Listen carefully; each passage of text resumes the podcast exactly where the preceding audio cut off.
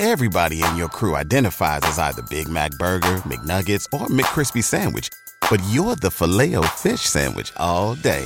That crispy fish, that savory tartar sauce, that melty cheese, that pillowy bun. Yeah, you get it. Every time. And if you love the filet of fish, right now you can catch two of the classics you love for just $6. Limited time only. Price and participation may vary. Cannot be combined with any other offer. Single item at regular price. Ba da ba ba ba. And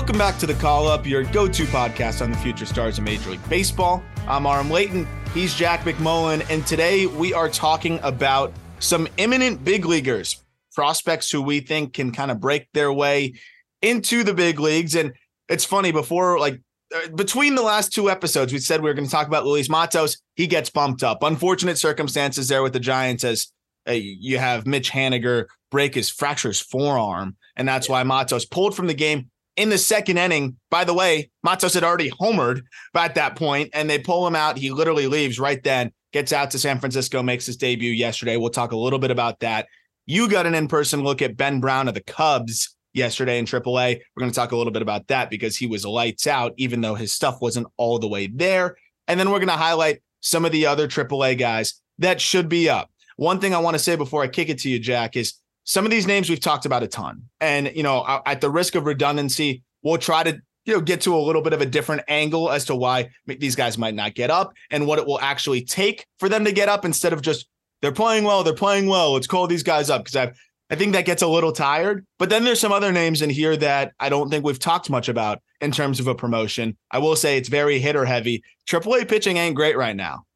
No, not, not at all. And we were just talking about that. Like you were struggling to find FIPS under two, and FIPS under two are really good. They're hard to find, but you find several at the major league level at all times. You find a bunch in double A, especially in the Southern There's, League. there's not a FIP under three. Dude, I said two to you off the air. I just looked again. I don't know why I said two. It, there's not one under three of That's qualified bad. pitchers. Of qualified pitchers. No. That's bad, man. Like, oh my gosh. So Yeah. AAA pitching, I haven't really seen very many guys that are just dominant right now. You typically have one or two. Gavin Williams is probably the closest thing that I've seen to dominant, but he's fought some command woes over his last couple of outings. So it's interesting. And we're going to talk about Gavin a little bit more in this episode. But a guy off the top like Matos and Christian Encarnacion Strand, that would be the second time we're talking about him this week. Like, we don't Yeah. need to tell you much more. No, we said that we were going to leave a little bit on both those guys to just like kind of fill in the blanks here. And I think that more specifically, the way we'll fill in the blanks is uh, just just how they can get up. We obviously saw situation one, which was fastball to the forearm of one of your starters. And I Yeah. love Mitch Haniger. That guy is just so unlucky, man. It stinks. But the silver lining is instead of getting some, you know, quadruple A player that, which is also nice. Everyone deserves their crack. We get a little bit more more prospect appeal though with Luis Matos getting up there and picks up a hit in his first at bat. I, I feel like with Matos, there's a good chance that he doesn't come back down because I'm looking at this giant situation and the way we kind of talked about Matt McLain and okay, he gets a chance before Elly De La Cruz to kind of prove his worth and maybe force the Reds to put Elly in a different spot or force them to figure out a timeshare situation there, which they have. It's been just fine. And they've been a big part of the Reds' success. If Matos performs, which I think he will, I don't think the power is going to perform the same way in that difficult stadium, but he's going to hit plenty of doubles, get on base, not strike out, play good defense in center. The Giants are this in between team that they have to look at some of their veteran pieces, even if they're not selling, and say, hey, is is there much of a drop off? I know he had a big hit yesterday, but is there much of a drop off between Mike Yastrzemski and and Luis Matos right now? I don't know. Maybe they have the answer to that. They watch them more. But if the answer is maybe not, then go with Matos and trade Mike Yastrzemski. This is a forward thinking organization that I don't think would be afraid of making a move like that if Matos looks like he can help them now. Yeah, I I think we typically want to view something like this where top prospect comes up because of injury as the Wally Pipp situation or the Bledsoe situation. Like Gehrig oh, came course. up in the 1920s and Wally pipped Wally Pipp, And then Brady came on and like replaced and injured Drew Bledsoe. Yeah, yeah. With with the contract structure of Mitch Haniger, it's not going to be Haniger. No. But I'm with you. Like the Giants are in this phase where they have to do a lot of internal vetting on their roster. Matos is on the roster moving forward. Haniger is on the roster until his contract's up who can fall by the wayside. And I think that the Cubs are going through a similar situation, right? Where Morel is lighting the world on fire in AAA. He gets up, he's OPSing a thousand at the major league level. Like, who does that push to the wayside? Is it an Edwin Rios who you grabbed after he was non-tendered? Is it a Patrick Wisdom? Is he now a trade chip? So I think that the Giants and the Cubs are in a really similar spot. I think that Matos is going to stick. I don't think it's a direct replacement of Haniger. No. Um, but Luis Matos and, and Mitch Haniger are going to share an outfield. I, I, agree. And the thing too is that you know Yastrzemski, I'd, I'd, need to watch a little bit more defensively, but I'd say at this at this stage, I think Matos could offer uh, just as good, if not better, defense. I think he's been a fine defender so far this year, but he's kind of played all over. Yastrzemski has 40 games yeah. in center, I think 24 in the corners. Uh, he's been solid, but I just think Matos could could give you something similar. They also have Joc Pederson, they have Conforto. So they have something to figure out. But if they really feel like Yastrzemski gives them the best best chance this year, he's under control until 2026, then maybe they end up holding on to Yastrzemski, putting Matos back in AAA because he should definitely just be continuously getting everyday at bats, and kind of bank on the fact that they're going to lose one of Conforto or Joc anyways, which could be part of the reason why they hold on to Yastrzemski. So it should be interesting to see how they handle Matos, but it seems like that they're going to have some time to figure that out because Unfortunately, Haniger might be out for a little bit. I don't know if we have an exact timeline on that. Regardless, it's it's a really exciting time for Matos. I think it's an exciting time for Giants fans to get another glimpse into the future. You've got Casey Schmitt up there. You've got Luis yeah. Matos up there. Marco Luciano is finally swinging it really well, by the way. He's on a heater. Uh, by the time we do the next heat sheet, he might be one of the guys on there with the way he's swinging it. So uh, you can definitely see things trending in that direction for them, especially now with Patrick Bailey surprisingly holding his own at the big league level as well. And Blake Sabol has been solid. So the young core is coming together there in San Francisco, and we know they're going to spend money uh, this and, offseason. And that's the thing. You're you're also finding vets to supplement the young core in a Thairo Estrada, in a LaMonte Wade Jr. Like LaMonte Wade's had a bounce back. He looks yep. like a, a, part of what they're going to do for a couple years down the road. Thairo looks like he's going to be a part of what they're going to do for a couple years down the road. So these are honestly some of my favorite situations to monitor, yep. where the, the Giants were in a tweener phase and you're going to see both. You're going to see guys get a crack at sticking on a big league roster for the first time in their lives. You're also going to get to see top prospects play in relatively high leverage moments. Absolutely. And we'll, we'll get to another kind of tight roster situation right now uh, with with the Cincinnati Reds. Without going too deep into Christian Encarnacion Strand, and eh, we can slice up the numbers in so many different ways to talk about how insane he is. And I did that in the in the heat sheet because he somehow was better than his season OPS, which is crazy because he was like 960 at that point, and it was 1100 or 1170 over the span that that we were highlighting. I think the thing that stands out the most to me with Christian Encarnacion Strand and the fact that he needs to probably be called up soon and tested is that he pretty much answered the last question that we had, Jack, which was, can he walk? Can he be a little bit more patient? I do think that some of the uptick in walk rate is simply teams just not pitching to him. The amount of yeah. pitches he's seen in the zone has dropped continuously because he is point blank the best hitter in AAA right now. Uh, there's nobody I think more feared than Christian Encarnacion Strand in AAA. But regardless, uh, uh, an improvement in the walk rate, and improvement in the in the K rate department is always going to be good news. He has cut the K rate, he has upped the walk rate, and now it's pretty much there's nothing that you can poke a hole in to say this guy you know isn't ready yet. 15% walk rate over his last 25 games, 20% K rate over his last 25 games.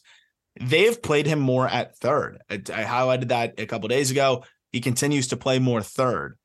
He's okay there. Um, he's improved a lot. I talked about that like last year about from when he was at JUCO to now in terms of the defense.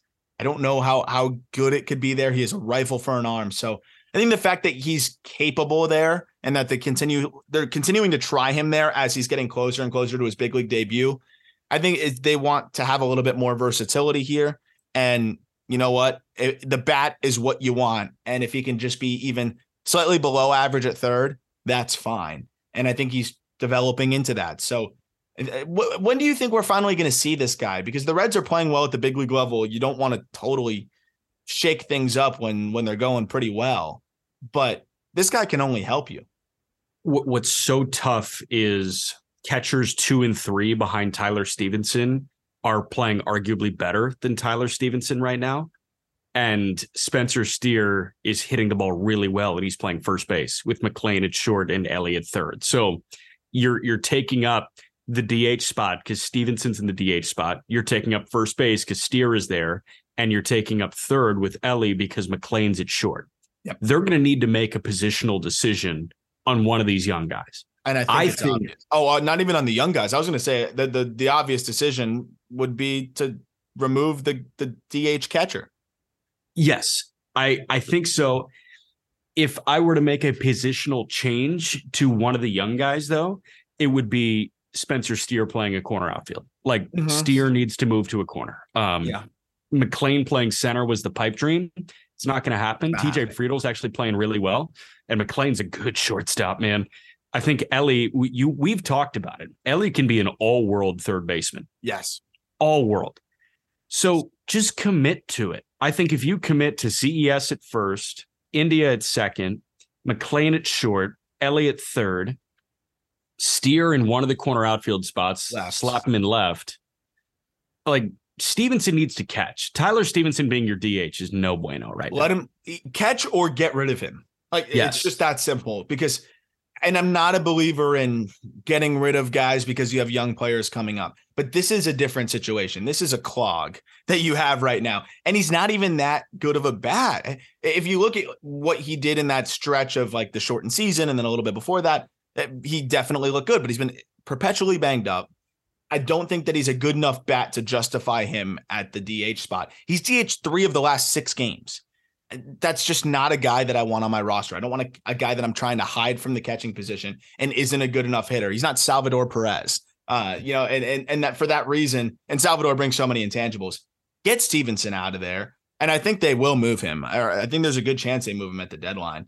But the problem is they they don't really have a ton of catching depth in the system. They continue to try to draft catchers in the second, third round and and don't really do well there. Um, I, I could see them being all over Kyle Teel in this draft, but he might not be there for them because they got hosed on the uh, on the uh, lottery. The first lottery, the Reds got cooked. I think they have the tenth pick. So it, they're in an interesting spot, but I do still think that there'd be teams interested in Tyler Stephenson. I think they could move him, and I think it would clear up the situation a little bit because at the end of the day, this guy doesn't look like a catcher. So I, agree. You, you, had two games this year, I think, where Spencer Steers played left. Spencer Steer is a really solid bat, but I think you you dampen his value by putting him at first, even if he's a good defensive first baseman, because he's not going to offer the kind of power that that position demands. And I think, you know, that kind of takes a little bit of the value away from the bat. If he can be a league average defender in left, even slightly below, I look at uh, Bryan De La Cruz in left field yeah. for the Marlins. That guy is heinous, but he hits, and you know, and he's not a liability on the base bats. He's just a he's a good he's a good player. Like he's a good bat. There's no way. There's just no way that Spencer Steer is a worse outfielder than Bryan De La Cruz. I'm not willing to accept that. So I really believe that he can get comfortable out there. He's a good enough athlete and figure it out. But the Red, this is a great situation. Could you imagine telling Reds fans that we'd be having this conversation two years ago? No, it, it's really cool. And like I saw, I saw Jeff Passan's um, appearance on the Pat McAfee show. Did you see that by chance? No, shit, that's so, awesome. I gotta go check yeah, that out. Passan was on McAfee, and I'm typically not like a McAfee watcher, but Passan almost like lets his hair down a little hmm. bit on that McAfee show. And, and I love Passan. I think this guy unfiltered is so much fun. Mm-hmm. And he was talking about the Cincinnati Reds. And, you know, they, they brought up Herbie's love for the Cincinnati Reds and the Herbstreit Ken Rosenthal thing, like really interesting, and the C. Trent Rosecrans thing. Um, but what, what Passan was saying was this Reds team feels a lot like the Baltimore Orioles from last year, Mhm. where they were shit in 2021, like horrible. And then all of a sudden, there's this direct infusion of all world prospect talent, and they get fun and they ride that wave to being one of the better teams in baseball a year later. Yep. That's what the Reds can do with a fully healthy Lodolo, with Greene back and extended. If Ashcraft regains form, He with should. Abbott in the fold for a whole year, Yeah. with Alexis Diaz. Like, there's Connor so Phillips many, is coming, baby. Connor Phillips. There's so many good things. So my thing is, if you can implement Christian Encarnacion Strand to that fold, like if you can add that wrinkle now, you're going to be so much better at the beginning of next year. I think mm. maybe they're waiting for some more clarity on Joey Votto because once Joey Votto is healthy, you mm. got to play that. You got to let that guy play. I think this is his final swan song, right? So yeah, this is his one song. So that's Yeah. like the Miguel Cabrera situation. I, I it sucks. I know fans are going to be like, "What the hell?" Joey Votto's earned that. And Yeah. the worst case scenario would be you, you bring up CES and then Votto comes back and now you're like, who do we who gets displaced? And now you got to send him back down. It that might be part of it. That's purely speculative. I have no idea. But you don't need to. Like if CES is playing first, Votto is DHing, or like they swap and CES is DHing and Votto's playing first, like just make Stephenson catch or not have him there. Yeah, exactly. Just just make that dude catch. If he stinks there, like whatever. Curt Casali's hitting like 114. I don't even know what he's hitting. But and Maile, whatever. So Yeah. this is a fun situation in Cincinnati. And I'll say a big reason why it's happened so quickly is Matt McLain. Elito Cruz was supposed to do this. Excuse me. Elito Cruz is the number one prospect in baseball. It's awesome what he's doing, but he's supposed to come up and impact. They don't always do that, but the number one prospect, that's kind of the expectation. Matt McLain, we were singing his praises, and uh, you know, I I don't know if even we were expecting him to hit the ground running like this. That I think has been a huge X factor in their success. The other guys stepping up, of course, that's big. But when we look at the young talent, McLain exceeding expectations has to be one of the biggest things that's helped them. And then now you got the other guys, like you mentioned, that have that have really added to the fold here. So we'll bump over to another pair that we've talked about a lot, and we probably won't spend too much time on them. But I just want to kind of highlight how they can get up now too, because Colton Cowser and Jordan Westburg. I'm glad that we're taking this different angle of these guys are so good. These guys are so good. Like I can tell you 12 different reasons why these guys belong in the major leagues. Uh, whether it's the fact that they are continuously getting better at their positions, whether it's the fact that they continuously are tapping into more game power, striking out less, looking better at bat by at bat, and just look like more complete players. Both of them impact the game in so many different ways. Cowser in center could play a really good corner. Westburg at shortstop could play a really good third base or second. The Orioles are are playing great baseball right now. So it, it's really hard to say, hey, Orioles do this. Hey, Orioles do that because they're doing it right right now. And when it ain't broke, don't fix it again. Here's a duplicate situation here. That also said, you could say, oh, well, then move them. But what if they really believe in these guys? Just because they're not up doesn't mean they don't believe in them. Yeah. It just means that they don't believe that Colton Cowser will be better than Austin Hays right now, which that's acceptable. Austin Hays is raking, and maybe they don't think he's going to be better than Santander. That's acceptable. Santander is proven to be consistent, and Cowser does have some splits issues. Westburg, I think you can make the stronger case for promoting, but Yes. every time I slander Adam Frazier, he rakes. Uh, I don't know what he's at right now, but I understand wanting to keep the veteran core or the you know the guys that are up there right now there. You're winning, and maybe Adam Frazier is a big part of what they're achieving in the clubhouse. You know, Aaron Hicks is playing well. Like it's one of those situations where I, understand. I, I know we always want to see the young guys. I want to see the young guys, but this just might they might just be victims of circumstance here, Jack. Like, what do you think? So, yes, I think Orioles fans are also probably looking at the lineup right now. And I, I do think that Orioles, the Orioles fan base is one of the most in tune with the baseball aspect of this that I can interact with. Like, I love Yeah. Orioles fans because they fucking get it. And they know that they had to go through the shit to get here. Um, you look at the lineup that they're running out every day right now, and you see Ryan O'Hearn at first and Aaron Hicks in center They're they know yeah they're raking but they also know that they're time buyers because mountcastle has vertigo and Cedric Mullins is on the shelf too. Yeah. So they're not time buyers for, you know, two more prospects. Like it's not like, hey, we're blocking Cowser with Aaron Hicks. No, you're waiting until, you know, Mountcastle's healthy and that's why O'Hearn's playing. You're waiting until Mullins is healthy and that's why Hicks is playing.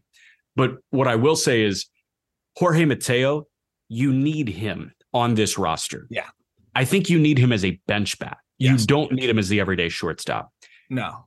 As soon as they are ready to relegate Jorge Mateo to that utility role, pinch runner, high leverage runner type, then Westburg should be the shortstop for the Baltimore Orioles. You wait until Hays cools off. You wait until Santander cools off. Santander was playing a little bit of first base at, at a point early this year for Cowser. Cowser is more blocked than Westburg is, I think. And Yeah. you don't want to bring these guys up to sit on the bench. I think that's what's happening with Joey Ortiz. That's a thing, and and I- it's weird. I, I was sitting asking myself this the other day because I, from what I had read going into this year, the Orioles seemingly were higher on Ortiz than Westburg. At least that's what the the, the energy was. That's what people thought. But they're both I don't. falling. But eh, here's my question: Are they higher on the guy that they're sending back and forth, like eh, uh, uh, with frequent f- flyer miles, in Joey Ortiz, or are they higher on Westburg, who they're kind of protecting and letting just rake in AAA and not sending back and forth? So Ortiz is struggling in the big leagues. Then he goes back to triple. It takes him a couple games sometimes to get acclimated again. I think it's impacting his numbers in triple. He's still been fine, but I think it's impacting him a little bit. How couldn't it? You're going back and forth. I do wonder, like, who who do they value higher? They keep going back and forth with this guy, but maybe that's because they trust him more, or are they protecting Westburg a little bit more? It's an interesting situation.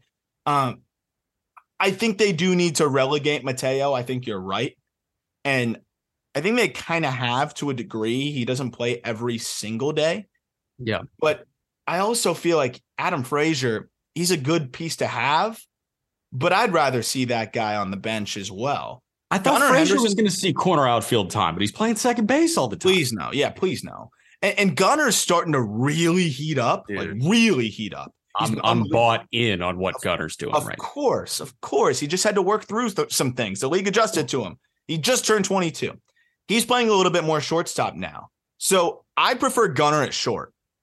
I think Okay. that you go with either or either Westburg slash Ortiz at second, and then you can maybe platoon them with with uh, Adam Frazier. Like if there's a really tough, hard throwing righty that you just don't want those guys up against, put put Frazier there. If you want to just give him a day off, you like the matchup for Frazier. He has good numbers in his career against a guy. Put Frazier there.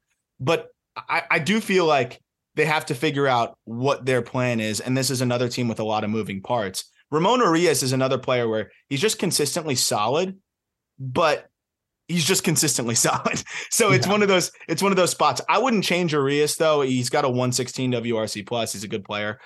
I, I would look at second base there. Keep Gunnar playing shortstop more. Relegate Mateo to the bench, and I think one of Ortiz or Westburg are giving you an upgrade there. And the outfield basically wait until Aaron Hicks sucks, which I, I feel like is inevitable. It's awesome to see him performing. I love it when guys leave New York where they get booed and succeed elsewhere, especially when it's in the division. But if that time comes, then I think it'll finally be Cowser time. I think Cowser has leapfrogged Stowers for sure in the pecking order now. So my other thing is I, I think that they may need to clear some space. And I think that um, they should be hitting what is it, Mike Chernoff? Yeah, Mike Chernoff is the GM of the Guardians. I think they they should be hitting him every day. We got a text from Ryan Finkelstein, our managing editor at justbaseball.com earlier today, and, and they want to put something together on the Orioles being the perfect landing spot for a Bieber, a frontline starter. And if Bieber is somewhat available right now, force their hand right now because Cowser's ready but blocked.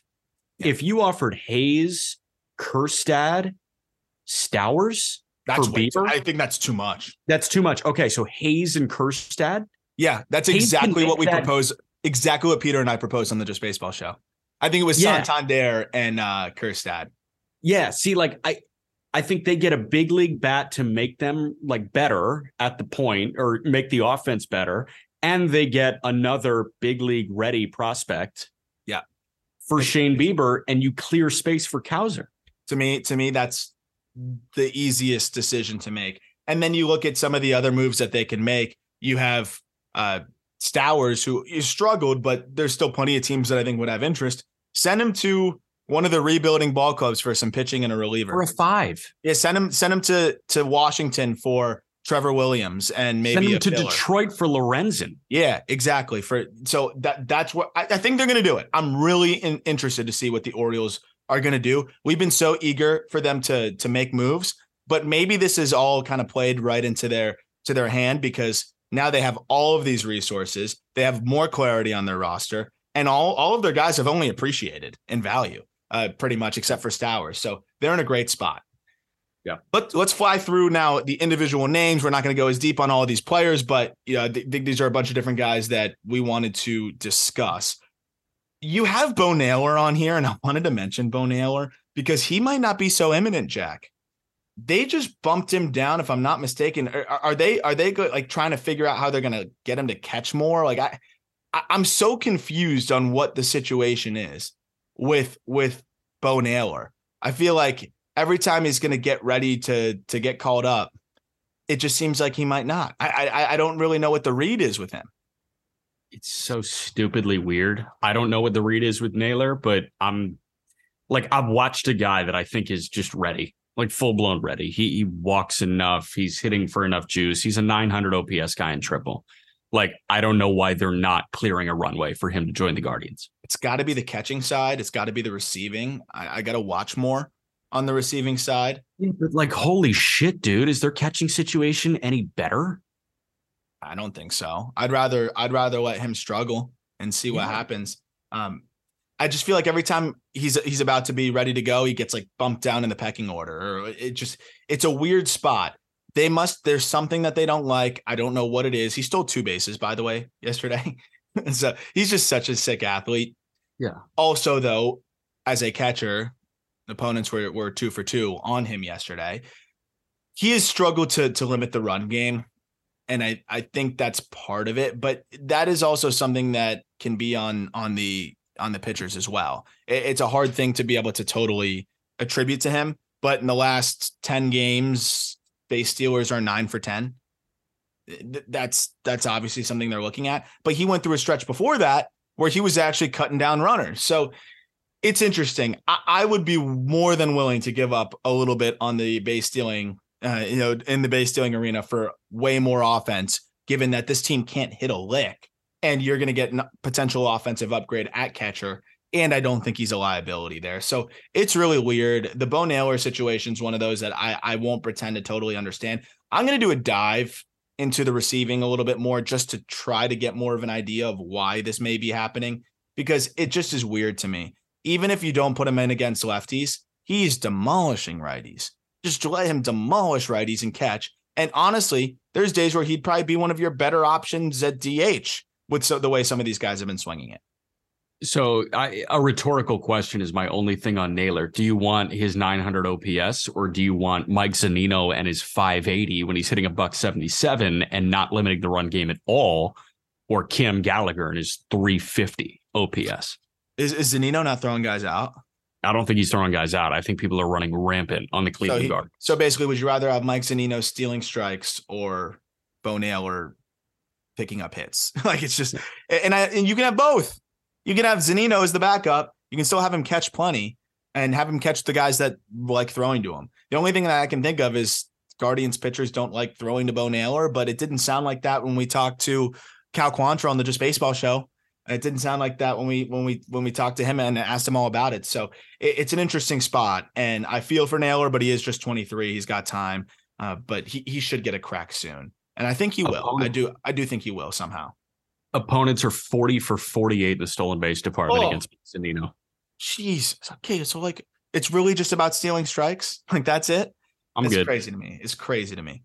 Another catcher, real quick. Ivan Herrera. Weird situation in St. Louis because in St. Louis we've got a four-year deal worth what eighty? What was it? Eighty million dollars for Willson Contreras. The 85. 85 and you know he's not moving off a catcher well we don't think so uh it depends on what what how the the cardinals are feeling in any given day Ivan Herrera has answered a lot of the questions that we had about him. He looks fantastic. He's hitting the ball hard, he's hitting in the air more, he's using the whole field. He looks fantastic. His approach is great. He's cut the chase rate to 16%. Every concern I had about Ivan Herrera has been mitigated. He's yeah. got power too. He looks really good. And I, I think that the Cardinals are in a weird spot because Herrera is a top 100 prospect now. Looks like it. And it depends on how concerned they are about Willson Contreras. They were concerned enough to relegate him from the starting role in the first month of his gig. Do they look to maybe move him to more of a DH role and have Herrera be that catcher if they really like him? Are they in a position to, to move off of Herrera because they signed Willson Contreras? I don't think so. So Herrera's kind of stuck too. I, yeah. What do they do here? Trade him, like trade him for pitching. I don't. It's so weird because shouldn't you be holding on to prospects when you're the worst team in the National League? You have the That's worst. why I think record. they hold on to him. And, and the, they're the worst team in the National League. Willson Contreras has been bad. But do you genuinely believe that they are going to operate like a seller? Uh, no, but That's I don't think the they're going to operate like a buyer. But reach, I think they might. Like deep in my gut, I'm reaching into my soul and I'm saying, what are the St. Louis Cardinals going to do? And they're going to say, oh, this is a bad division. We can come back and win it. Yeah. Until Which they're they mathematically can. eliminated. They can, though. I know. But if, if Willson Contreras was performing, I'd say move him. But I, I feel like there's very clear questions that the Cardinals front office has about Willson Contreras. If they could have a mulligan and undo the deal, I think they'd do it in two seconds. Yeah. So why would you trade your your big league ready catcher if you're that concerned about your big league catcher? Because they like Knizner, as weird as it sounds. Like really interesting situation. What I will say though, from the lens of Herrera, he's just about ready for a shot. I, he's not striking he's, out. Yeah. He's walking. He's hitting the ball hard. He's everything looks good. Everything. So we'll we'll see what they do. But Herrera's forcing their hand, which is a great thing to do. That's all you can do as a player. Yeah. Just turned 23, by the way. Yep. Simón Muzziotti. We've talked about him a little bit, so we don't need to go too deep. But Simón Muzziotti of the Phillies. Is there really a role for him? I don't know. Is he playing well? I do know yes. 88% zone contact, raking as of late. He's hitting 360. 360. Yep. And he's slugging a little bit too. High ground ball rate. Hey, that's fine. He's fast. He gets away with it. And he's not whiffing. So it's fine. I, this is a candidate that I think could get up to the big leagues and struggle. High chase rate, high ground ball rate, probably a higher risk prospect uh, given given what he's doing versus what you'll get at the big league level. To me, this is uh, Dave Dombrowski salivating at the trade chip he just found. yes, he is. He is an uncovered gem, and he's like, "Oh my gosh, I can't wait to get a reliever for this yep. guy." Yep. Yep. Um, yep. Yeah, I, I think spot on because you, you look at the outfield right now. You've got Schwarber. You're not moving off Schwarber. You've got Castellanos and right. Castellanos has bounced back pretty well. Uh, and then Brandon Marsh in center. You're not moving off Marsh either. Uh, and then you've got Harper DHing as he works his way back. So th- there's no space. Um, you know, I guess there's space on the bench. You could put him on the bench, but you're at risk of him underperforming when he gets to the big league and level. He's 24. His... Like let, let him play in triple at that point. Yeah. So I, I think that, yeah, this guy is a, a, a trade chip that's going to result in an eighth inning guy. Yeah. Yeah, hopefully it doesn't go the way the Ben Brown thing did. Which, by the way, we will wrap up with the Ben Brown start at the end. Uh, hopefully it doesn't go that way for for the Phillies uh, with the David Robertson deal, which Robertson was good, but I don't think you want to give up uh, a Ben Brown type. Muzziotti looks like a fourth outfielder to me. I think yep. he could he could be a you know a starting outfielder for a third division team and and maybe hold his own. But again, this is still a pretty good found piece there, and and is is forcing the Phillies' hands either move him or or potentially bring him up if somebody hopefully doesn't, but unfortunately goes down. Yeah. Jonathan Aranda I threw in here. He, he's technically not a prospect because he's been called up. And I think he's kind of exceeded his rookie limits, but he is on one. Two home runs yesterday for the Rays AAA affiliate in Durham. They've been playing him at second and third and first, so a little bit of versatility there. The Rays are the best team in baseball, so I I, I, I don't want to keep saying the same thing, but you could see him getting moved. I also could see them them using him in some capacity. They they prefer Curtis Mead to him. and Curtis Mead has been hurt and and underperforming this year because he's been hurt. So I could see teams trying to get Mead. They're going to say no. They could move Aranda. Aranda's so good. And I want to see him just consistently get at bats at the big league level. I know he hasn't performed at, at, at the big leagues, but he is more than ready to just get those consistent at bats. 321, 963 OPS, 321 batting average. He's walking. Strikeout rate's pretty low, 22%. He just he just hits. I, Aranda, I just don't want to see him as a Durham Bull anymore. Yeah, I mean he's played 156 games in Durham and he's hitting 320 with a 930 OPS. 156 games for Jonathan Aranda in AAA. I'm just going to run you through the numbers. Slashing 319, 408, 522, 37 doubles, 27 homers, 127 driven in. Think about this. Those numbers are nuts. You talk about Shane Bieber. He could plug into the, the Guardians lineup too and instantly be an upgrade bat wise. Would he not? Yes, he would. I mean, that's a crazy thought for me.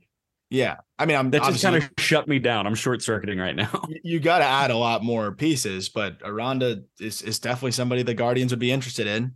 Okay. So, question Could you throw the Guardians, Aranda, and Manzardo in the same deal, or are they too oh, I think Manzardo, Manzardo's so good. I, I think they'd really struggle to move him. Yeah, but, but that's what puts Tampa over the top, yeah, getting beat. It does. It does. And you have Mead, and I still fully, fully believe in Mead. And Xavier Isaacs coming up. I love that. And, that and that, you've got Yandy with service left. Yandy's got, got, so much control. You, could do Isaac it. Paredes with so much control. You could do it. You could do it. You could. And I, those are two pieces that the, the Guardians aren't getting two two better bats than that. I can tell you that uh, in a deal. They'd, they'd be hard pressed to find two better bats than that. And Manzardo looks just about big league ready too. So that, it's it's an interesting situation there. I think Manzardo is one of the safer bats you're going to find, maybe the safest bat in the minor leagues. That that would be one of those trades that just breaks your mind. Like mm-hmm. where we talk about the Soto deal and how that breaks every prospect person's mind because they yeah. know like the possible talent that they're getting. If Cleveland got Aranda and Manzardo for Shane Bieber, that's one of those that I think, you know, the the casual baseball fan would be like, is is this a good deal for Cleveland? And we'd be saying, oh yeah. my yeah. gosh, this yeah. is earth shattering. Yeah, a hundred percent, a hundred percent. More deep cut name and a guy that I'm hopefully going to try to get on the pod pretty soon. Davis Schneider of the Toronto Blue Jays has been one of the biggest breakout bats this year. Schneider is 5'9, 180 pounds, 24 years old in AAA.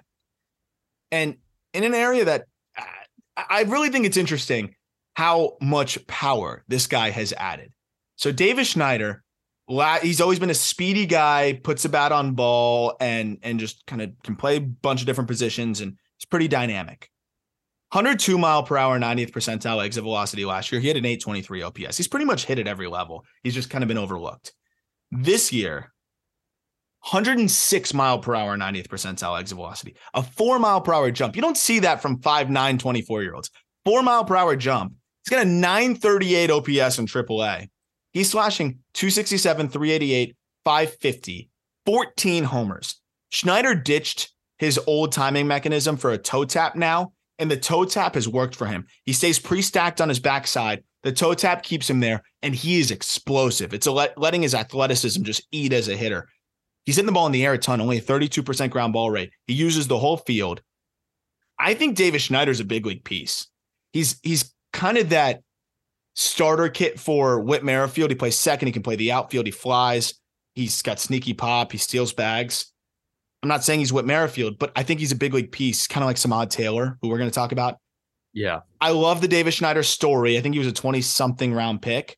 He's a great dude, hard worker. And I think this guy deserves a big league crack. It, will take somebody getting hurt or, or whatever. But I think Davis Schneider provides way more value to the Blue Jays roster than Cavan Biggio, for example. Yes. Um, no, I listen, looking at his numbers, I, am totally with you. And the thing that jumps out, it, you mentioned the power surge. He's two back of his career best. He had 16 homers between high A, double, and triple last year. He's got 14 so far in 60 fewer games Played Yeah. 113 games, had 16 homers last year, 53 games, already 14. We know Buffalo from that, you know, 2020 season Yeah. that the Blue Jays were playing in in Buffalo that you know, ball gets out there. Like Marcus Semien was, you know, a, a big fan of Buffalo and Dunedin.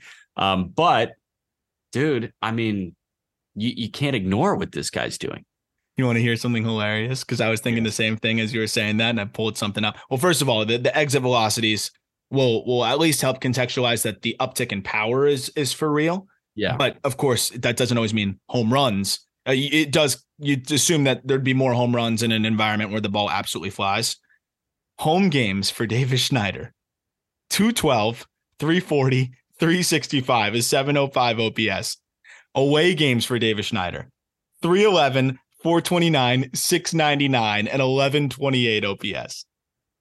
Okay. So Davis Schneider just told me to go eat shit with those home road splits. How weird is that though? Because Buffalo so is weird. Buffalo is a launch pad. So That's like- might, but there might be a backdrop there. Like it's a weird backdrop. I watched the Marlins play there. I remember in 2020 we watched those games. Like it's it's a little bit weird. Some some people just don't see the ball well in certain environments, and that's a unique backdrop. It might just be that. I'm I'm actually encouraged by those splits. I, I don't know about you, but like that's good news. No, that's like that's like a pitcher throwing really well at Great American Ballpark and and sucking on the road. like, Yeah. It doesn't make it easy. It's fully backwards here. Um, no, maybe his diet is also on track on the road too. He might be spending too much time at Anchor Bar and Duff's in Buffalo. Yeah, I would say too too many chicken wings in Buffalo. yeah, too Uh, many wings. I love it though. So I'm I'm I'm going to actually reach out to Davis and try to get him on because I need to hear about these home road splits now too. I think he's better than Samad Taylor. I really do because he's younger by almost a year. He hits the ball harder. He provides a lot of the same things. That said, Samad Taylor deserves a crack too. He's now with the Royals. And the guy's just hitting 304, 408, 464, 872 OPS. The Royals stink. Yeah. Flat out. They just stink. And it sucks because Vinnie Pasquantino just went down, mm-hmm. ruined my year. I really feel for him with the shoulder. Call up Samad Taylor. You, you guys need just some excitement. Yeah. The power is fringy, and I don't think he'd hit more than seven, eight, maybe 10 home runs in a big league season. Yeah. But the versatility, the speed, the bat to ball, the patience, the walk rate. This is a big league piece. Even if it's as a bench pl- player, he's a big league piece. I was texting Jared Perkins, who's new to the Just Baseball fold, who is a big Royals guy. Um, great podcast coming to our network, Beyond the Scene or uh, Behind the Behind Seams. scenes. behind the scenes, which focuses on um, not only the mental health side, but also just the personal non-baseball side of Yeah. baseball players. The humans that And- they are. Yeah. Yes, exactly. The humans that they are, and, and Samad Taylor will be a, a guest on Behind the Scenes. And um, I was texting him because Omaha came to Indianapolis last week, and I was like, "Dude, Samad Taylor's a big leaguer. I have no idea why he's, why he's not up there." I said the same thing about Dairon Blanco, who's thirty. Blanco is up now. That guy stole 46 bags in 49 games in AAA ball this year, which is nuts. He was The leading legend. the league by such a wide margin. But with Dairon Blanco as the leadoff man and Samad Taylor as the two hitter, that was game changing speed at the top of that lineup. And Samad, it like if you've got a middle infield tandem, because Samad can play a corner, he can also play second base. If you've got a middle infield tandem of of Massey and Witt with Samad spelling them or hopping in the corner, I'm just thinking about Samad Taylor at the bottom of that lineup turning back over to a Bobby Witt. Like those are two very, very dynamic athletes. and, and that's how you make this team watchable, and that's how you might win some ball games. I, I that's how Oakland has been squeezing out some wins is with Esteury Ruiz and and some of the other fun pieces that with speed and and that just impact the game in a few different ways. Samad walks, which I think is big because that's that's a team that does not walk. You have Bobby Witt who doesn't walk. You have several other guys. Uh, Nick Pratto has been awesome, and he's a guy that walks. But Taylor, last two games, homer, homer. Game before that, three walks. He's walked in three consecutive games. He's so patient, and he's stealing bags. I think you look at the last. I'm going to try to queue up the last eight ball games. He's seven for seven on stolen bases. Just, just bring him up. He's going to help you. He's going to make your team more watchable, and I think he can help you win a couple ball games. I know that they're not that interested in winning ball games right now, but Samad Taylor, great stuff over there. high floor guy. Speaking of high floor, Justin Foscue. Justin Foscue of the Texas Rangers, Jack. If I were making a trade, theme of the podcast, if I were making a trade with the Texas Rangers, and let's say it's for a blue chip pro, like a, it's a big deal, like it's a massive package. Foscue's probably the second piece. I would, if I went risky on the first piece, I would need Foscue as the second piece because he is yeah. as safe as they come. I would love to get Foscue in a return if I'm a big league team. If I'm a rebuilding team, this guy, let me hit you with some numbers. You yeah. you can go with the surface level, but let me hit you with the behind the scenes numbers here yeah. on just how safe this dude is. And then I want you to kind of accentuate how that is translated into, you know, on the field performance. Yeah. 92% zone contact. Yeah. 103.5 mile per hour, 90th percentile exit velocity. I always talk about how I look for two types of hitters. Are you more of that contact, uh, patience, and get on base kind of guy, hit tool driven player? Or are you more of that power driven player? Yeah. If you can be eh, just phenomenal at one of them, then I'm not going to have as much worry about the other side. You usually want to be pretty solid in both areas. And, and obviously, guys are going to be a little bit more proficient in one area than the other. For Foscue to be at the 99th percentile or 98th percentile in the hit tool department, yeah. I would pallet a 90th percentile exit velocity all the way down to like 100.5 miles per hour, like Samad Taylor. But I don't have to with him. 103.5 90th percentile exit velocities above average. So I have elite bat to ball, above average power, and a good approach. That is the safest profile I can find. I don't have to slide my scales. I can keep them both high. And that's why Justin Foscue to me is as can't miss as they come. I'm not saying he's going to be a superstar, but I'm saying he's going to be an above average big league bat who can play first, second, or third. Yes. So that's what I was going to say. Defensive versatility, and you are finding the safest guy in minor league baseball at this point. Maybe more I, than I Manzardo, that, I think. Yeah. Yeah, I don't think it's hyperbolic to say he is the safest bat in minor league baseball at this point. He's got 13 doubles, eight homers. I, he's slashing 277, 405, 488. Thing that jumps out is the 15% walk rate and 11% K rate. He's never forfeiting at bats. Like it's always resulting in a quality at bat. Yeah. And he can play three positions on the infield. Dude, like yeah. he's going to make a big league team better, whether it's I don't think it's going to be the Rangers. It's hard to make uh, them better. yeah, it's hard to make them better, and like there's there's no space at either of those spots for him, at any of those spots for him. Um, but dude, like I think Foscue is is one of those guys that an organization won't know what they're getting until they get him. Yeah, hundred percent. Unless they they're looking at these numbers, and I if they are, that I'd be all over him uh, as somebody that I think you just high probability big leaguer. You want those guys in packages. And um, I, I, want to do an episode in the future of kind of, I was just talking about this with my good friend Mike Rothenberg, catcher in the Tigers organization, who's, I think, one of the smartest baseball players I know. We should do like a philosophical episode of kind of what we look for and, and kind of how I break down the data, what you look at when you're watching guys because uh, it was one of the more fun conversations I had. That was like a little teaser in what I was talking about with Foscue, but that'll be a, an episode that we'll we'll have to do down the line here, and I think people might enjoy that. Real quick before we get to the last few players, a couple pitchers, uh, and and one or two more bats. I want to tell you about Sorare MLB, which we've talked about on the Just Baseball show. It's free fantasy baseball that you can play with us. If you click the link in our episode description, you can join our league which is a ton of fun. And I know that a lot of people that that play or that listen to this podcast are like prospectors, dynasty fantasy, all that good stuff.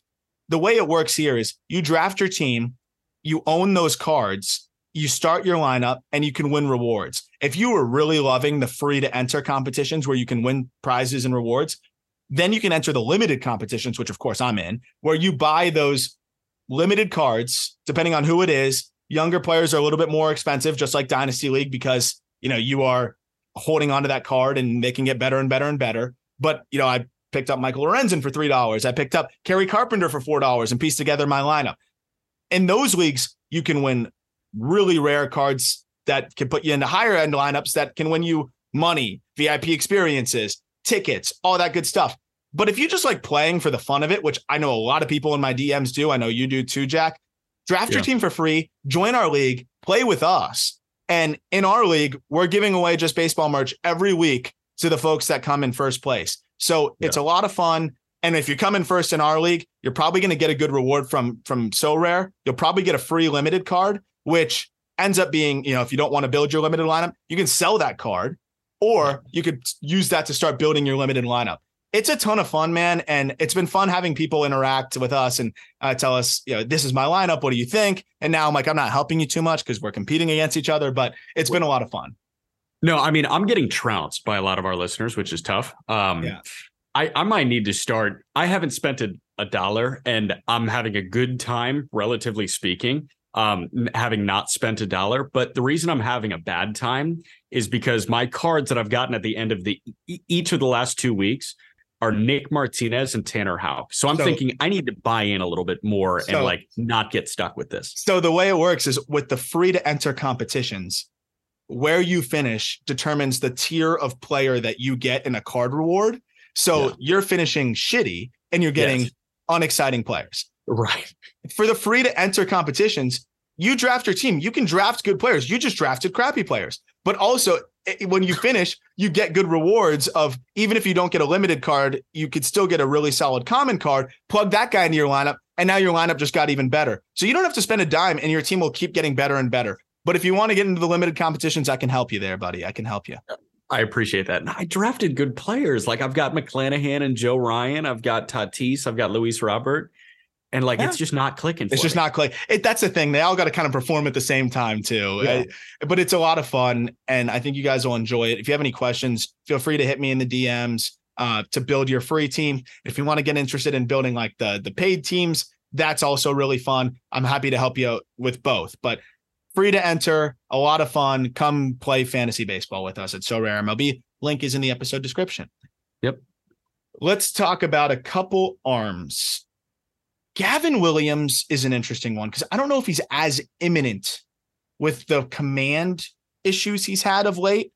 But the theme of this podcast has been trading the frontline starter for the Guardians. If he is traded, you'd have to assume that Gavin Williams is the first man up, right? Yes, absolutely. A hundred percent.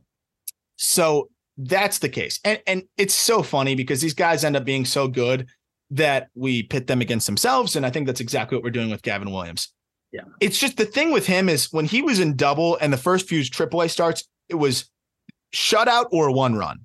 Now, over the last handful of starts, he's given up about two runs to start. He had one start where he gave up three earned runs. Oh no.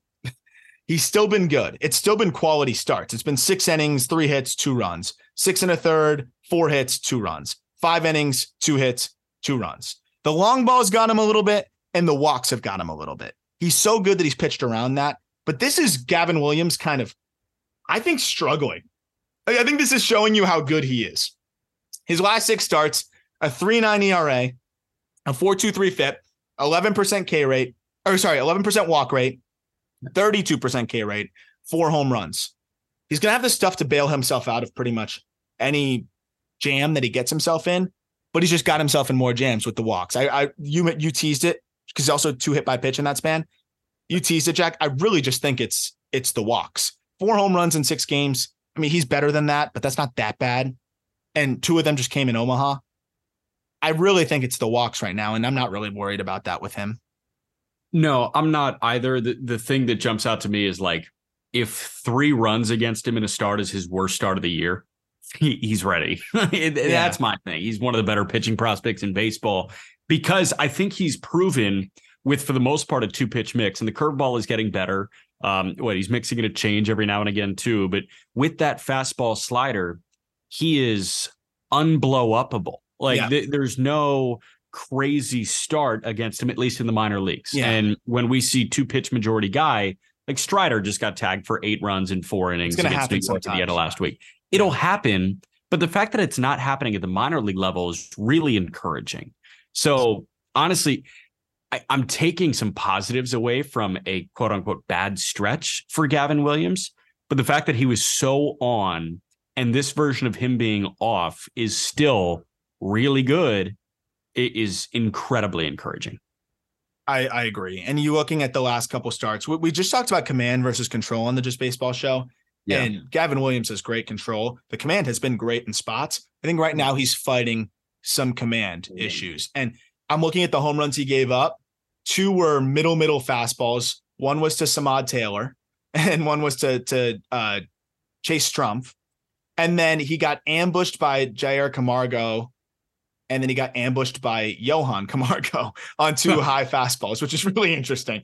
So, and both of them, by the way, were were not really hit that well. One left the bat at 90 miles an hour and just Oh. flew over the wall. So Wow. it could be a little bit of batted ball luck, and and that's about it. I'm not overly concerned about you know what what he's doing here. And by the way, uh, I think one of the the last home runs he's given up on his fastball was to to Matt McLain in that d- insane start that he had. So it, it was really just I think a little bit of two bad pitches, one ball that shouldn't have got out, and all of a sudden we're like, what's happening? And and that's just sometimes how it is.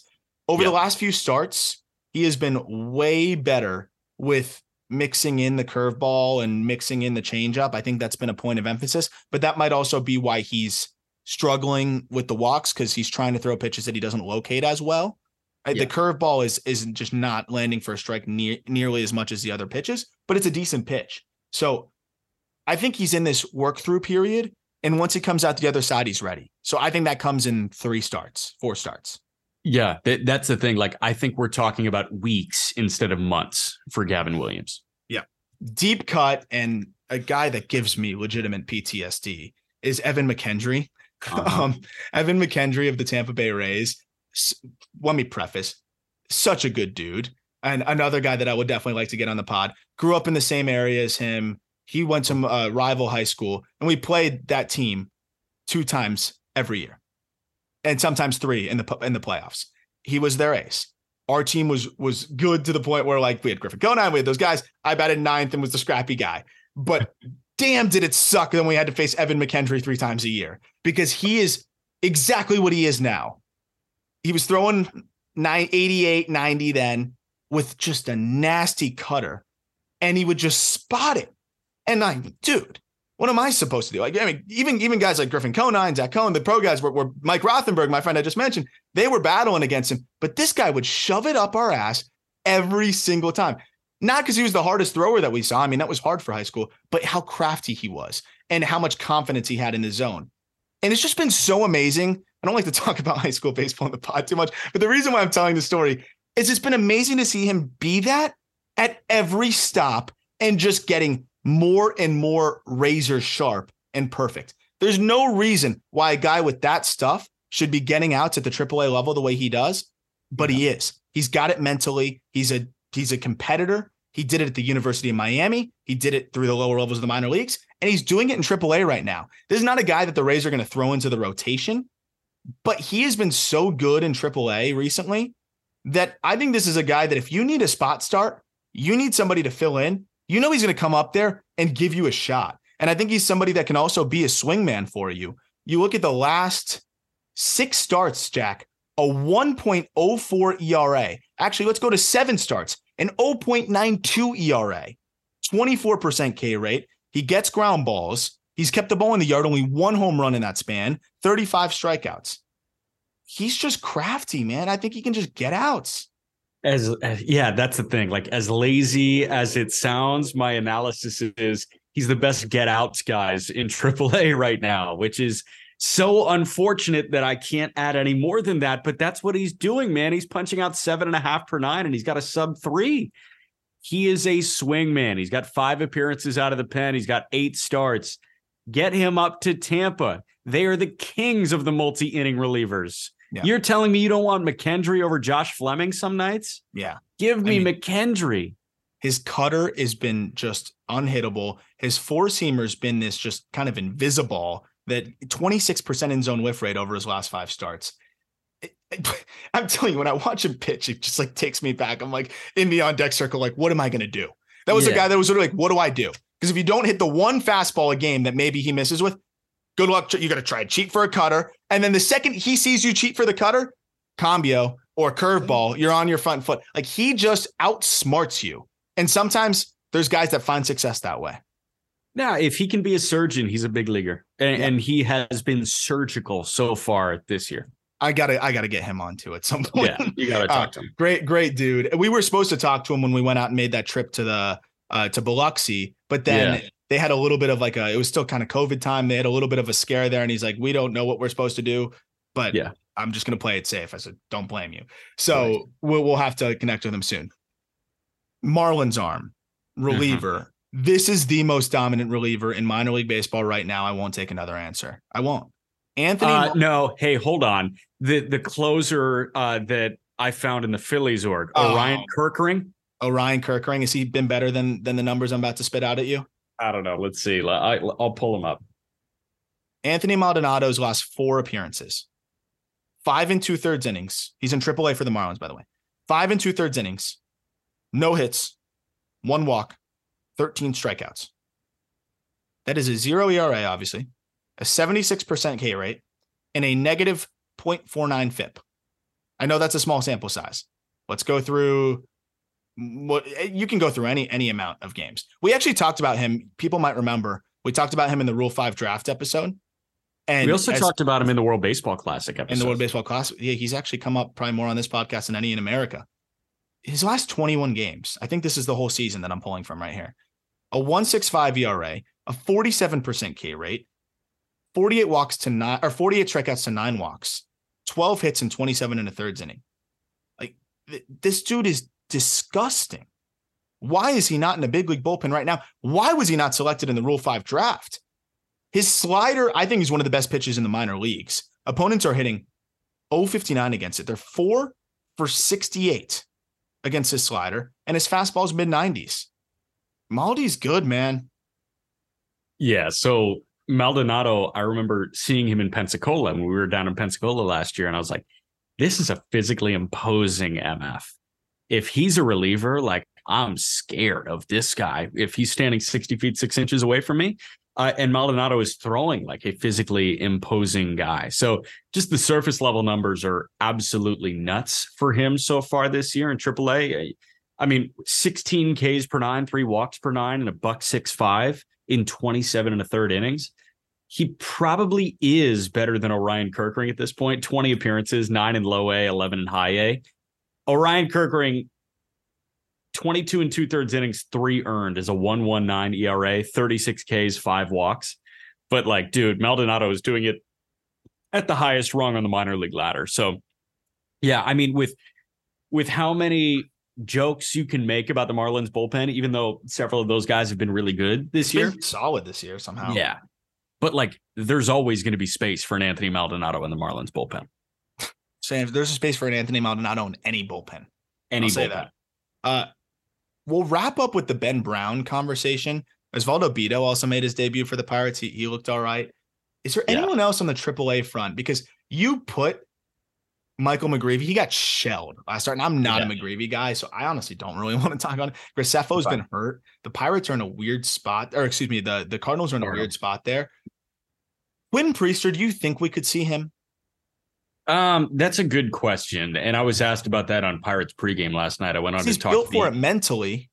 Yeah, for sure. Um, I, I was talking with Dan Zangrilli about Bido and then about Priester. And Dan asked a good question. It was when Priester looks off, why is it? It's like, huh, that's a good one. And my reasoning for that is I think he tries to match the moment at points and he can overthrow a bit. He's 22 years old, man. And high school righties do need to go station to station. High school lefties need to go station to station. Just high school arms in general. Um, Priester, like the start that jumped out to me that said, hmm, I understand why he still has some stuff he's got to work out.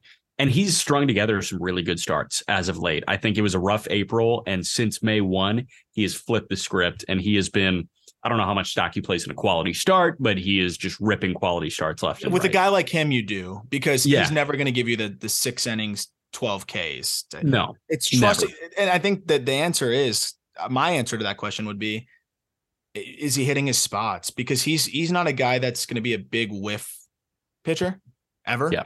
the stuff's just not like that. But it is it is the kind of stuff that just gets a lot of weak contact, keeps you Yeah. on, off balance, like a much better version of Evan McKendry, like we were talking about. Uh, he is that guy. So when he's when he's right, you see it, but when he's off, it's like it's kind of batting practice because it's low 90s running over the middle and in a secondary that you don't have to totally fear. He doesn't have the bailout breaking ball or, or anything like that. It's good, but I don't know if it's totally bailout, if that makes sense. But you could you've seen more. Is that hypothesis fair? It is, is. there anywhere that you you'd add or anything that you'd add to that? Yes. So Priester, I think he tried to match a moment a little bit too much in his worst start of the year. He walked six. He didn't get out of the second in Columbus against Gavin Williams. And, you know, like Quinn, talking to him even before he he matched up with Simeon Woods Richardson at the beginning of the year, like he ID'd that and was like, this is a chance for me to like prove I'm better than, you know, my my opponent, which is a cool competitive way to look at it. Gavin Williams throws differently than Quinn Priester does. And and Quinn, he threw like his hardest fastballs of the year. He was grabbing 94, 95, but he was yanking it. So I think he was overthrowing in that outing. Um, I think that he was trying to to muscle up, and that's not the best version of Priester. Best version of Priester is is soft contact early in counts. Um, the pitch usage has also differed on a start by start basis. Like his curveball is so fun to watch, and his curveball is good but his curveball was hardly used for a couple of starts. He was sinker slider for the most part. And then he started mixing the curveball in. So I just want to see consistency with usage. And then I think he can be pretty close to ready. Gotcha. No, I, I think that's that's sounds about right to me. And I think he's going to be a solid four starter at the big league level, which Yeah. is good. One more bullpen arm, and then we'll wrap up with Ben Brown. Cody Funderburk. Have you seen Funderburk at all? Yeah, Cody Funderburk is a um what Tigers guy, right? Funderburk is now Minnesota. Okay. Yeah, I have seen Cody Funderburk. He's a big guy that throws hard, right? I don't have any like imprinted memories. He's a Cody lefty, big dude, and honestly just gets outs. I think you're thinking of. I think there was another Funderburk that you're thinking of. But- yeah, there definitely was. But Cody, so uh, I wasn't expecting you to know Cody Funderburk. I don't know much on Cody Funderburk, but looking at the numbers, spotting the fastball, getting out, getting whiff, and uh, the Twins could use some more bullpen depth. That's for sure.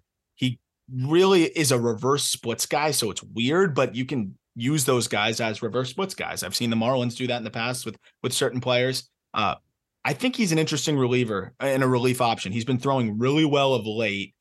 And I, I just feel like that's somebody that needs to be on radars if we're talking relievers. He's funky and he just gets out. So that's another guy that I think could get called up to the Twins bullpen relatively soon. We'll wrap up with with Ben Brown, who you, you turned in a really good start against your Indianapolis Indians the other Yeah. day, yesterday. What was interesting is I didn't get to watch the start. You told me that the the breaking ball wasn't really there. And what's interesting on top of that is he was coming off of back to back starts, five walks, six walks. He kept runs off the board in the second of those two, but walked six, two runs. I mean, that's not what you love to see, but it's fine. It's he's working through things. He's not imminent big leaguer because of that. But yesterday, six innings, six hits, no runs, no walks, one hit by pitch, 11 Ks. And you said the breaking ball wasn't there. That's a guy just saying, here's my heater, try and hit it. That's the thing. He was he was flipping the glove up. And by the way, the guy that I was thinking about was Kyle Funkhouser. Kyle Funkhouser. Yeah. Funkhouser, former Louisville Cardinal, was with the Tigers for a minute. Yeah. Ben Brown was 55% four seamer, 45% slider. Um, there were some pitches that were tagged as a sweeper because they, you know, swept a little bit more than his typical slider. Um, there was a there was a pitch tagged as a cutter. There was a pitch tagged as a sinker and a changeup. Like those Yeah, are so- throw. I want to add to I, I what I'm looking at here in terms of of the shape and stuff. I, I do think that there was two different breaking balls he was throwing. I think that there's a curveball I think that there's a slider. Okay, interesting. So I I saw some vertical drop on one and like eh, not one. I saw some vertical drop on a couple, but the slider was fine. The slider got seven whiffs. I've got on Savant here um, on 16 swings, which is good. This cat got eight whiffs on his four seam fastball, and there were some plate appearances where it felt like Brown was flipping his glove up and saying, "Here's the heater, match it." Yeah. and it was bottom of the zone. It was top of the zone. It was east to west. He was putting the fastball for for inning spurts absolutely anywhere he wanted. I didn't think this was the best version of the Ben Brown slider that I had seen. No, no way. The fact the fact that he dominated with his fastball and at points with his fastball alone should tell you how freaking special this fastball is. Yeah, and and how good he can be because we've seen those breaking balls be great. I Yeah. think there was a level of Probably still getting used to spinning it without the tact ball. And Eury Perez is just now throwing his changeup. By the way, Eury, unbelievable. He looks so good. We're gonna that that's a whole nother episode we gotta dedicate. Yeah. I'm gonna write something up on him too. Eury mentioned the changeup taking some time to find a feel for. Ben Brown rips it. And I, I think that there could be some time to be found of just trying to get that feel for the the breaking ball. It might be a little inconsistent for him. 80% strike rate almost on the fastball while getting 30% in zone whiff, while literally saying, like, you're throwing the glove up, like you said. That's a really good baseline.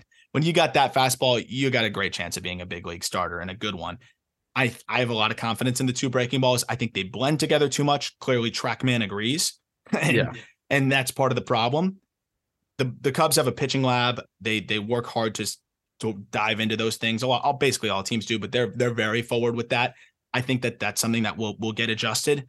Maybe they want to wait to call him up before then. I think he still gets a big league look this year because he can ride that fastball to success, learn a lot at the big league level, and go from there. But the fact that Brown did what he did, given what you're saying, you know, with the struggles of the breaking ball, is a testament to just how special he can be when he puts it all together. And I do think he will put it all together. I think this is. I still think so. We're we're doing the top 100 update. It's it's getting there. A lot of guys graduating A lot of guys. Because we had Casey Schmitt. We had guys that I think are Right. just now entering some lists that are graduating. Yeah. Yeah. So is this a top 100 arm from what you just saw? Yeah, he absolutely is a top 100 arm. And I top think 100 the- the prospects, that I should say. Top 100 prospect pitcher. Yeah, no, this is this is 100% a top 100 prospect for me. Um the the last thing that I want to add on Brown, we mentioned like there were points where he only had his fastball and he was dominating. I just want to run you through this lineup here because it is a mix of prospect intrigue and guys with legitimate major league service. that should hit fastballs when they know it's coming. Yes, he dominated with a fastball against Nick Gonzalez, Henry Davis, Endy Rodriguez, Miguel Andujar, Cal Mitchell, Jared Triolo, who's a good prospect, Aaron Shackelford, who's got an 850 OPS, and Ryan Vilade. Yeah. Like those are all guys with either big league service or marquee prospects in the Pirates organization that he dominated with a heater. Yeah. Yeah. I mean, that's a great point. That's that's not the easiest lineup in the world. And No. how about Henry Davis too? We'll talk about him next week, but he had two hits in that game still. He has been phenomenal. He he might be Everything one of our is 109. Everything is He 109. might be one of our next eminent big leaguer conversations before you know it. It's crazy. It- him and him and Endy together is is a lot of fun. So I'm I'm I'm envious of you on that. Yeah. two quick shout outs. Osvaldo Bido, 27 year old, made his uh, made his debut. Our guy Taylor Davis has had um, a big imprint on Bido, just being a more confident version of himself. And you know, Bido's a guy with a big league heater and and a good slider uh, that that he can you know pepper to right handed hitters. So yeah, good for Bido. And then another call to the show, Chris Adams Wall, who you met in Montgomery, the voice of the Montgomery Biscuits is now the new pre and post game guy for the Tampa Bay Rays. So congratulations. Oh, awesome. Congratulations to him. That's that's big time. Yep. That's great. Awesome guy. Uh, that that's so cool. It's, it's amazing. We were talking about it at that point. Well, what do you think's next? Where are you going? And then next time I hear about this He's like, guy, I he's don't at the know. show. He's at Yeah. the show. Congratulations to him. That's awesome. Looking forward to seeing him on the big stage. That'll do it for this episode. We will talk to you next week about a bunch of different things. I think a lot of different performers, players that have been promoted. There's a lot of trends that I want to talk about. And I think we're going to peel back the curtain and kind of just have an open conversation on air about some of the players that we are kind of on the edge about on the top 100 and give you a little bit of a clue into our process here as we get ready to update that list in the coming weeks. As always, thank you for listening. Look forward to talking prospects with you very soon.